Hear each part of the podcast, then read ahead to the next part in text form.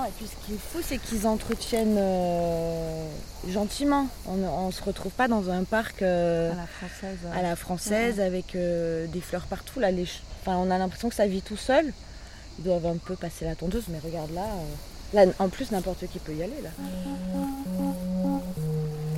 Chronique d'une ville éphémère, une série littéraire et radiophonique en coproduction avec le public on a besoin quand même de 80 mètres sur 10 mètres de, plateau. Et, le parc est grand, mais il ne propose pas beaucoup de grands espaces euh, tout seul où on pourrait euh, faire circuler des gens autour. Voilà. Est-ce que tu peux me dire où est-ce qu'on est là? On est au parc Billou, dans le 15e arrondissement de Marseille. Et c'est un parc, euh, c'est un petit poumon au milieu des quartiers nord super agréable. Et là, on est en train de se diriger euh, dans un endroit assez dingue, parce qu'on marche sur des rails et on a l'impression d'être dans la forêt.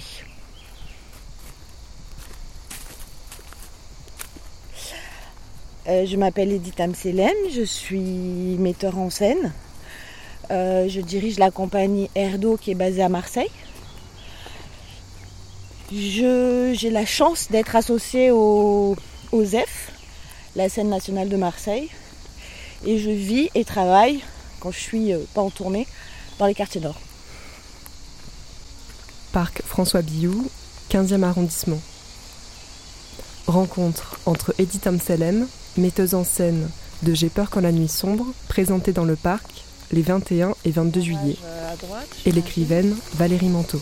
Et avant, cette voie ferrée, elle conduisait directement à l'usine, euh, à la sucrerie Saint-Louis, qui est euh, au-dessus de nous en fait. On la devine à travers les arbres. C'est un peu château hanté, elle est fermée maintenant. Mais c'était euh, le cœur, un des cœurs du quartier, ne serait-ce qu'en termes d'emploi. Maintenant, il y a tellement de, choses qui ont poussé partout autour que. Et si on escaladait et qu'on allait la visiter On y va, on essaye. Bon, je suis pas assez réveillée, je crois. Tu regarderas sur le site de lieu public. Euh, Valérie Manteau, je suis euh, écrivaine, je travaille pour Lieu Public sur le projet de Chronique d'une ville éphémère. et là, j'ai écrit sur le parc François Biot et le quartier euh, Gèze, une chronique qui s'appelle Les Nouveaux Prédateurs, en écho avec le spectacle d'Edith Salem.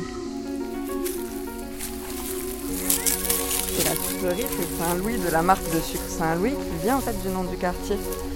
On est dans le quartier Saint-Louis ici. Et qui a été racheté en, en 2000, je sais pas quoi, 16, un truc comme ça, par une, une grosse boîte allemande alors j'ai appris un peu en me renseignant que les cours du sucre c'est un truc assez compliqué en fait au niveau mondial. On en produit trop en Europe. Enfin, ça dépend des points de vue évidemment. On en produit trop, ça fait baisser les prix et du coup pour faire remonter les prix de vente du sucre, ils ont décidé de produire moins, c'est-à-dire de supprimer des, usines. Et celle-là, euh, comme euh, une autre qui était plus dans le nord de la France, en Normandie je crois, et euh, ont fermé. Je crois qu'il reste trois, trois, emplois à la sucrerie qui sont euh, là pour le décor, euh, qui doit faire du packaging ou je sais pas quoi. Pas, euh, Dans les années 60, si je dis pas une bêtise, je l'ai écrit dans le papier et puis dans les années 60. Alors ce qui est marrant, c'est que c'était un truc assez volontariste de la part des élus communistes qui étaient nombreux à l'époque à la mairie de Marseille il n'y avait que quatre grands parcs publics à Marseille qui étaient tous au sud. Euh, le parc du Pharaon, euh, Longchamp, Borély, et quel est le quatrième? Prado. Prado, allez. Euh, et du coup, ils se sont dit, on va acheter de la terre pour ouvrir pour ouvrir des parcs publics dans les quartiers nord. Pas que dans les quartiers nord d'ailleurs, mais partout. Et donc celui-là, ça a fait partie des premiers achats qu'ils ont fait. Donc ils ont racheté une partie des, de terrain qui appartenait à la sucrerie et qui avait donc deux anciennes bastides qui ont été transformées euh, pour les faire les locaux de la mairie du 15-16 maintenant. C'est années 60 tu dis Ouais.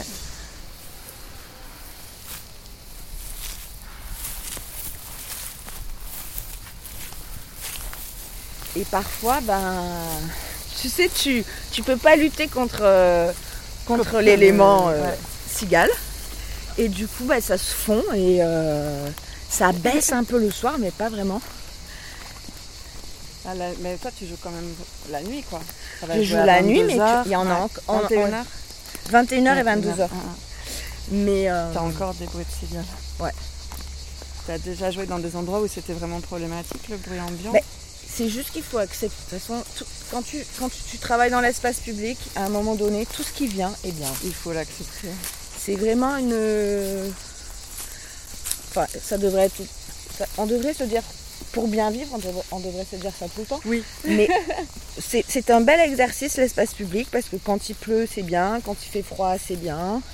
Quand il y a du vent, c'est bien. Quand il y a des cigales qui recouvrent la bande-son, c'est bien. Et si, tu, tu vas dans l'espace public en essayant de lutter contre les éléments, vaut mieux rester en salle. Ça, c'est certain. Ça peut pas. ça doit être frustrant quand même parfois, non? Moi, j'aime bien. J'aime bien quand c'est pas normal. Presque, je suis contente quand il y a quelque chose qui se passe pas comme prévu. Tu as développé l'histoire du petit chaperon rouge avec les trois personnages de femmes. La petite, la grand-mère euh, et la mère. il y a deux chaperons rouges. Il y a deux chaperons rouges. Parce qu'en fait, il y en a une qui part. Ah, en fait, la, mère a deux filles. Euh, elle en prépare une, elle en arme une, elle l'envoie chez la grand-mère. En fait, elle l'envoie, euh, elle l'envoie affronter le loup. Elle revient, elle a affronté le, loup, mais elle est un peu, elle est un peu déshabillée, elle est un peu désemparée, elle est un peu secouée par, euh, par cette rencontre qu'elle a affrontée. La mère en envoie une autre qui est prête et pendant qu'elle en envoie une autre, elle reprépare la deuxième. Donc la mère, c'est un peu une machine à armer ses filles pour affronter le monde. Et la grand-mère, quand elle les reçoit, pareil, elle leur donne des, des sésames, des, cadeaux, mmh. des, des, outils qui vont les aider à, à vivre libre. Alors ça passe par la force, ça passe par euh, comment, euh, comment les éduquer à, ben, à, ne pas s'approprier que l'espace euh, intime, intérieur, et comment, comment éduquer son enfant en lui inculquant que l'espace public est à lui, que ce soit un garçon ou une fille. C'est presque l'inverse en fait de, la moralité du conte de Perrault qu'on connaît. Mais le conte qui est à l'origine du conte de Perrault et, encore plus celui de Grimm euh, est un conte émancipateur. La, version populaire, disons. C'est pas là. Il y a, mille. Hmm. enfin, je te promets, j'ai lu, je sais pas, moi, j'ai dû en lire 60 versions à peu près. Euh, mais dans les 60 versions, il y a, y a tout. Il y a le motif du conte. Le motif du conte, c'est une petite fille qui amène quelque chose à sa grand-mère. Mais ce motif, il est. parfois, euh, elle est. Euh, comment dire Pas sujet, mais elle est. Euh, parfois, elle est le. Oui, parfois, c'est juste une proie qui va se faire, qui va se faire avoir. Et parfois, c'est juste un parcours initiatique, en fait, qui va lui apprendre à, à découvrir qu'en elle, elle a des ressources pour être libre et pour affronter quoi qu'il arrive. Et pour dire non. Enfin, moi, j'avais, j'avais plus envie de faire un spectacle sur l'éducation. Et finalement, il y a des gens qui le prennent comme un, comme un spectacle sur le consentement. Mais ça me va très bien aussi.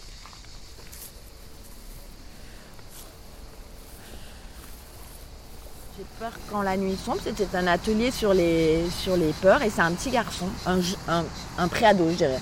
Je crois qu'il avait 13-14 ans. Euh, pendant les ateliers d'écriture sur, sur, les, sur les peurs. En, fait, l'atelier, il a deux, étapes. D'abord, on liste nos peurs. Alors, c'est assez cliché. Et ensuite, je fais un petit jeu à la, cadavre, cadavrexki pour passer tous ces mots à la machine à laver et un peu amener de la poésie et éclater un peu tout ça pour le faire résonner avec l'espace qu'on choisit. Et il y a un garçon et un jeune homme qui a, qui a j'ai peur quand la nuit sombre. Il écrit ça je l'ai noté tout de suite. Dans ma tête, je me suis dit, c'est ça qu'on va broder. On a continué l'atelier. Je leur ai expliqué pourquoi euh, ça allait devenir le titre du spectacle, pourquoi, euh, c'était hyper beau pour moi de, de, de me rendre compte que, c'était tous des poètes aussi et qu'il suffisait juste qu'on trouve un peu un, espèce de jeu ou de protocole ou de et euh, il était fier. Je lui ai donné la carte avec le titre et tout ça. Ah, c'est vachement bien. Est-ce que toi, tout de suite, ça t'a fait écho à des problématiques euh, euh, féministes pour lui, c'est qu'il avait peur en tant que petit garçon. Euh, et d'ailleurs, dans les quartiers nord, dans ses ateliers sur la peur avec Saint-Exupéry, le nombre de garçons qui m'ont dit qu'ils avaient peur dans leur quartier. Et il me disait, mais pas que la nuit en fait. Moi, je sors du bus, je rentre chez moi, j'ai trop peur.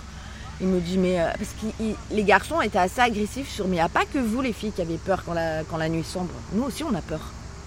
Et. Et voilà, enfin, je, je me suis perdue là, non? Non, non, mais c'est très intéressant justement de se rendre compte de ça, enfin que ce titre-là, il soit venu d'un jeune homme, moi ça m'a frappé. Euh, et de la même manière que euh, c'est intéressant qu'on joue ici parce qu'on est le long de la nouvelle avenue euh, Ibrahim Ali et qui, qui, a été rebaptisée en mémoire de ce gamin de 17 ans qui a été assassiné par, par des couleurs du Front National il y a 26 ans, en 95.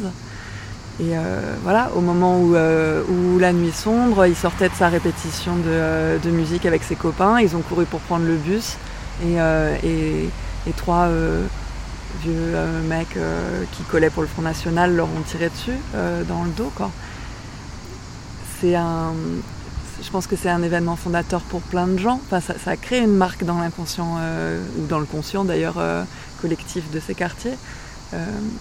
Et quand il y a eu l'inauguration de la rue, il y a une militante euh, de collectif de femmes noires euh, ici à Marseille, un collectif qui s'appelle les Rosas, elle s'appelle euh, Johanna Fidalgo, et dans une interview, elle disait qu'au moment de l'assassinat de Ibrahim Ali, elle s'est rendue compte, elle, qui militait pour que les filles puissent avoir un accès à l'espace public, que le problème était plus large que ça, que c'était justement pas que les filles, et que dans cette lutte féministe, elles avaient oublié, on avait oublié que, euh, que, les garçons, les jeunes hommes, les jeunes hommes noirs, les jeunes hommes arabes, euh, ils, sont en danger aussi dans l'espace public ici.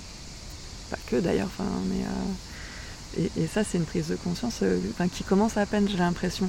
On continue presque à opposer la lutte pour l'accès des filles à l'espace public, comme si ça se comme si c'était un truc binaire, fille-garçon C'est plus compliqué que ça. Ouais, ouais. c'est sûr, c'est pas binaire. Mais. Écoute, moi je me suis débrouillée pour habiter dans un endroit. J'habite dans. Pour aller. Enfin, non, c'est pas vrai, je dis pas ça, mais je prends tout. Je, vis en voiture, moi. Je prends tout le temps ma voiture, ce qui euh, me facilite la vie. Mais j'ai longtemps habité au centre-ville de Marseille. J'habitais, euh, ben, j'habitais euh, en, en haut de la rue Estelle, quasi à la rue d'Aubagne, très proche d'un lieu que j'adore qui s'appelle la Machine à coudre. Et et voilà, j'étais vraiment au cœur de Marseille. Et comme je suis une fêtarde euh, et qu'il n'y a rien qui va m'empêcher d'aller euh, à un concert, à une fête, à un spectacle si j'en ai envie, il m'est arrivé des histoires, ouais, pas mal. Mais je cours vite et, je, crois que je maîtrise le cri de pouvoir. Le cri de pouvoir, c'est une riposte que le, planning familial t'apprend. Quand tu sais, tu as, as, des stages pour les femmes euh, dans l'espace public. Et le cri de pouvoir, c'est quand tu hurles dans l'oreille de, des gens qui t'agressent, mais tu hurles à te. Et ben ça marche parce que ça meute tout le monde et, ça déstabilise les gens et tu peux partir vite. Après, m'est rien arrivé de grave, mais oui, euh, voilà, à 3h du matin, euh, des mecs bourrés, oui, ça m'est arrivé de, me faire euh, un peu secouer. Mais ça va, j'ai survécu. De pas être intimidée mais c'est comme euh, dans ce stage riposte au planning familial pour femmes.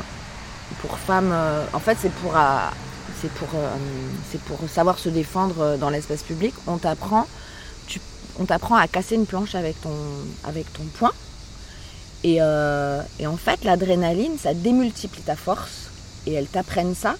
Et elles t'apprennent à, à faire un coup de poing locomotive et à casser la planche en deux.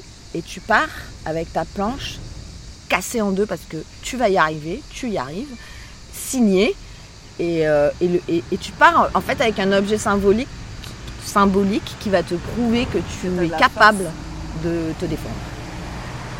Et euh, toutes les comédiennes du spectacle ont fait ce stage et, euh, et c'est tu, verras, c'est un peu égrené dedans toutes ces ripostes.